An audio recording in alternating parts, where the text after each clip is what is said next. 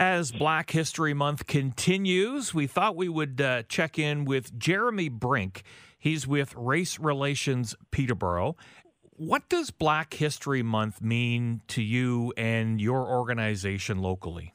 Um, it's it's an opportunity uh, to celebrate the accomplishments um, of of uh, Black Canadians through history, and for the city of Peterborough to um, recognize that and and uh, get an education along the way. And you talk about education a lot throughout Black History Month. What are some of the ways that you educate people about what the Black community has experienced? I think with myself, uh, I, I do a lot of uh, chats with uh, different uh, high school uh, civics classes and things like that um, to talk about, again, not just some of the um, some of the atrocities that have happened uh, throughout history within the BIPOC community, but really to celebrate the amazing accomplishments. Um, because I think it's important to educate through the celebration of Black culture um, and those accomplishments. Because within that context, uh, I think that would cause a ripple effect of inclusion and diversity uh, and then we'd like it to, you know, start locally and then spread throughout uh, our community neighbors and beyond. This is Black History Month, but I think it's important that we carry the momentum through not only this month, through the rest of the year, and and that's what your organization tries to do.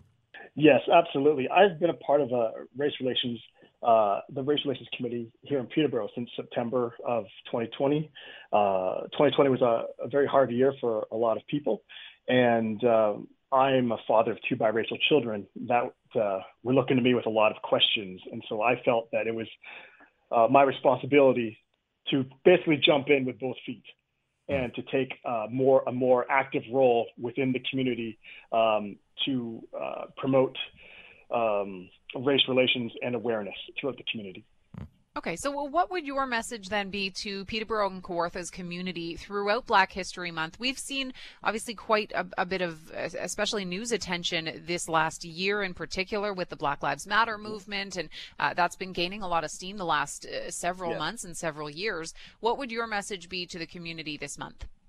To uh, again talk to members of uh, uh, of um, any of the organizations, whether it's uh, whether it's the Black Lives Matter chapter here in town or uh, members of the of the Community Race Relations Committee as well, because I think that that's the first step to to uh, try and find a way to um, gather as much information as possible. I think that um, we've got a lot of people in uh, the, uh, in Peterborough and the surrounding area that are uh, more than willing to become allies. They're, they they want to know how to do more.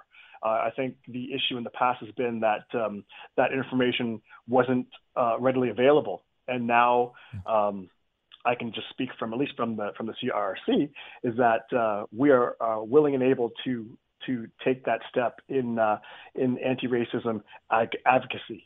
And of course, uh, long term allyship begins with conversation to understand the everyday uh, triumphs and struggles of the members of the local Black, Indigenous, and people of color community.